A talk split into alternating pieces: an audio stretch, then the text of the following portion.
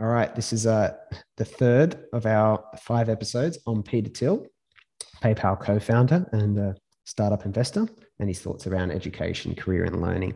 Definitely on education, definitely. Like I told you, Luke, he's a contrarian against academics. He is, he is, he is. And today, the atheistic church why he, he compares our education institutions to the atheistic church, quote, corrupt, as corrupt as the Catholic Church was 500 years ago. I didn't have enough time to look into the Catholic Church 500 years ago. You know, I think the Catholic Church is kind of controversial now too, based on my experiences. So 500 years ago, it, it does, the stereotypes are that it was like a lot worse. So, like, what the hell? What the hell does this mean? And what? what That's a statement, mean? Joe. It's it's a the statement. atheistic church. The atheistic church. Let's let's just like walk through it, okay? Like, not attached to it ourselves. Let's just like unpack why why he might be saying this. So, firstly, he says there's a priestly slash professorial class that doesn't do much. So, mate, personally, when I was at university and learning from like psychology, right? I don't think, I think maybe one of the people uh, teaching me was a practicing psychologist. Right. A lot of them, a lot of them, to be in their defense, a lot of them were there because they were researchers and it was a lot, there was like exposure to the research done in psychology. Mm. Right. But most of them were not like well, practicing in any direct applicable way. Uh, yeah, we had we had a lot of good industry professionals that would do the main lectures, for example. But then we had a lot of people doing the tutes that had actually just graduated. Yeah, that's the model, isn't it? Who actually hadn't worked in IT but had just gone through the syllabus, which can confuse me quite a lot. There wasn't a lot. Maybe there was one here and there. Maybe they were filling in, for example, but that seems counterintuitive to me. Yeah, we'll come back to that a bit when we do Alan Watts as the next series after Thiel. But yeah, so that that's interesting. Like, what are they? What are those people kind of actually doing? And you might even argue, like, we need to think way bigger than domain specific knowledge with what we're giving young people after high school too. Like, I don't think it's necessarily fair to just dump all that on the university just because mm. they are such a popular option for people. I don't think that's what they were designed to do. But we got to go way beyond that if we want to create like thriving individuals in our society, creative, fulfilled people. And this is where the, the kind of church, atheistic church concept is interesting. Um, he goes on to continue on Thiel's roast. He goes, "It's almost like you have to get a degree or you go to hell. It's like you go to Yale." Sort of what I was thinking before, yeah. but just said in a more aggressive way. Yeah, yeah. Well, don't pull your punches. It's we have an independent platform here. You know, I think I think that's pretty funny. It's it's kind of well, you said it before. I think it was the previous episode. Like if you weren't going in our even our we're 27, if you didn't go to university, it was like people would have been worried for you. Like, are, are mm. you hmm. going to be okay? It's just hilarious. It's just hilarious. It goes to show we're such we're such we're so sensitive to our position in a cohort basically and judged relative to them, abstracted away from anything like intrinsic. Just like are we are you, are you doing the thing that everyone else is doing, whatever that is? If you're not, are you okay? Is yeah, but not even just us, but more so even our parents and their parents and their friends and stuff like that. So it wasn't just our immediate peers. Hugely. Now, I think I think this is interesting idea because it's your it's the idea that it's your saving grace in this society. I think I think this is what he's getting at. My I, I jotted down my thoughts here in the preparation for this episode. For me, religion fills the huge void in secular society because I don't think, like, say, our, our government systems and everything they organize has pretty much nothing to do with our values our ethics, our spiritual and existential questions, and the deeper, uh, the deeper patterns as to how and why we live that we take on, right? Most mainstream society is not concerned with that. Our social governance systems seem more concerned with economics and comfort. Like, is there a comfortable style of living? Is it economically viable? That everything's about the economy. Is the economy growing? Is the economy growing? right? And I think even the legal system that we have is probably more to uh, just create like comfort and also like guarantee the economic guarantee the economics. Like if everyone's having a bad go here, they won't want to live in Australia, for example. So there's a huge void there because there's so much more to being a human being than that. But we just people don't know how. So religions have always filled that void, right? Probably very importantly, as Jordan Peterson would say, probably net positive.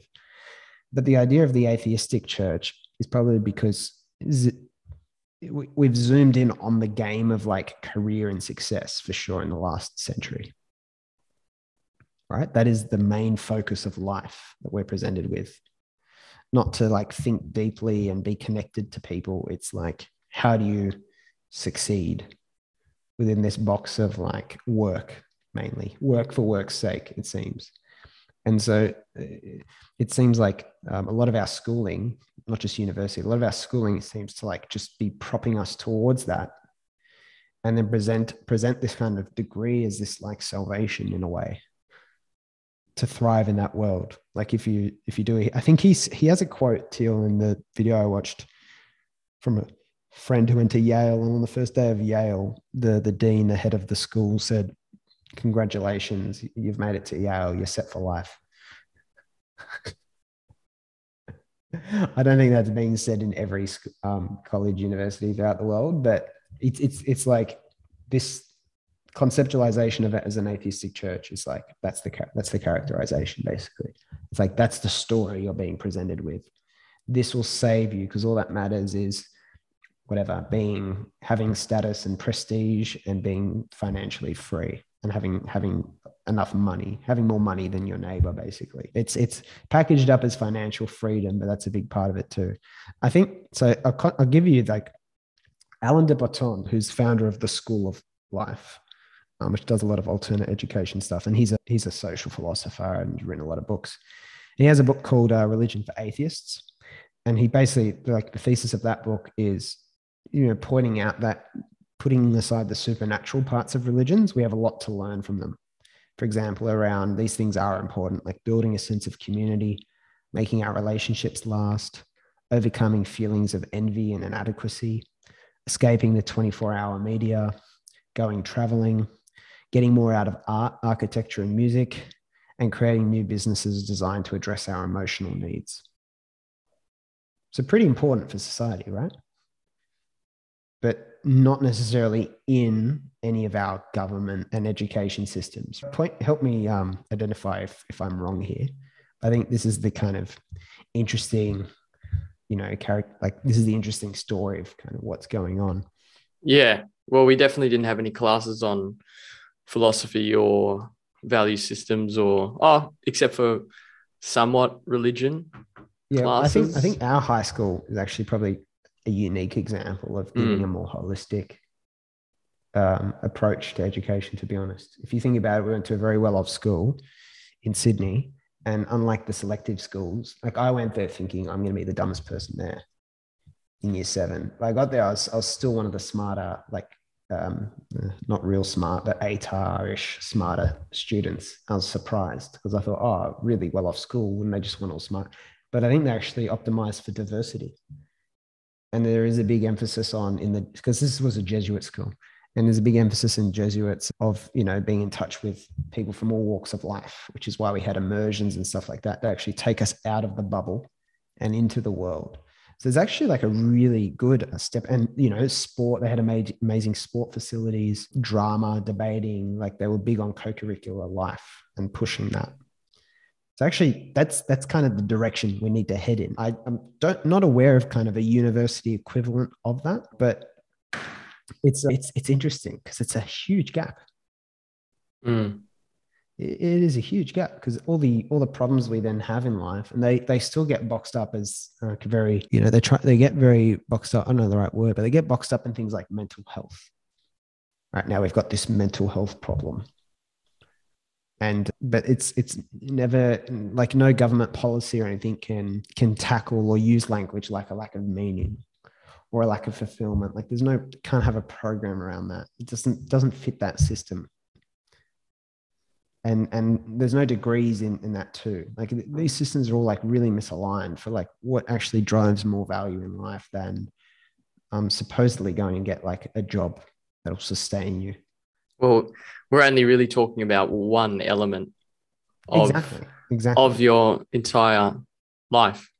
Yeah. Realistically. So I, think, yeah, I think the atheistic church comment is is just geared towards that. Like this is the it's just like a very narrow. We're going to do Ken Robinson as well on this podcast.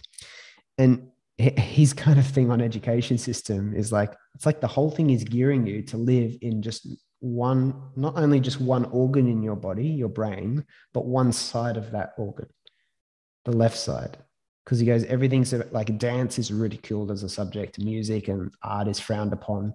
Maths and science are like the top of the hierarchy. And he's like everyone's it's almost like everyone's being pushed to become an academic.